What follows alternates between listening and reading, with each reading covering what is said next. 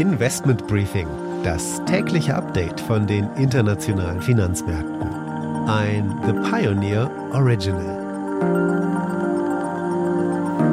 Einen wunderschönen guten Morgen aus Frankfurt. Schön, dass Sie wieder mit dabei sind. Ich bin Annette Weißbach mit dem morgendlichen Update zu den Märkten an diesem letzten Handelstag der Woche.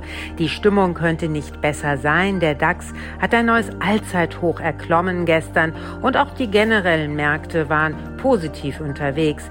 Die Notenbanken haben nun doch nicht so sehr schnell ihre Zinsen angezogen. Vor allem die britische Notenbank hat überrascht, denn man hat damit gerechnet, dass die Zinsen angezogen werden, aber nichts ist passiert.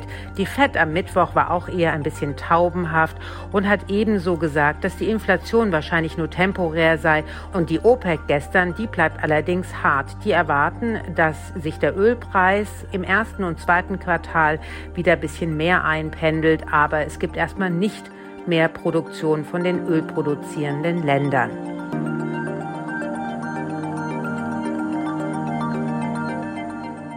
Damit der Blick auf die heutigen Themen. Wir schauen auf die überraschende Entscheidung der Bank of England, wie es dazu gekommen ist und was das auch für Auswirkungen auf dem Devisenmarkt gehabt hat. Wir hören weitere Auszüge des Interviews mit dem Chefanlagestrategen der Deutschen Bank, diesmal über Inflation und die Zinsentwicklung.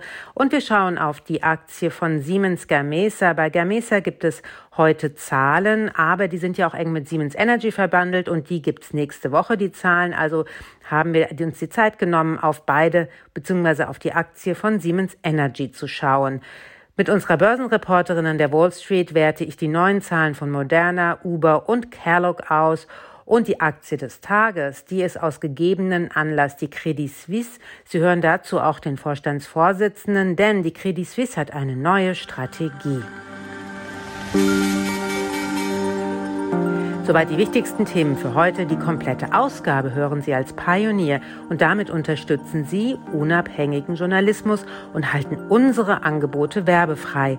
Alle Informationen dazu im Detail finden Sie auf unserer Webseite thepioneer.de. Ich würde mich sehr freuen, wenn Sie mit an Bord kommen.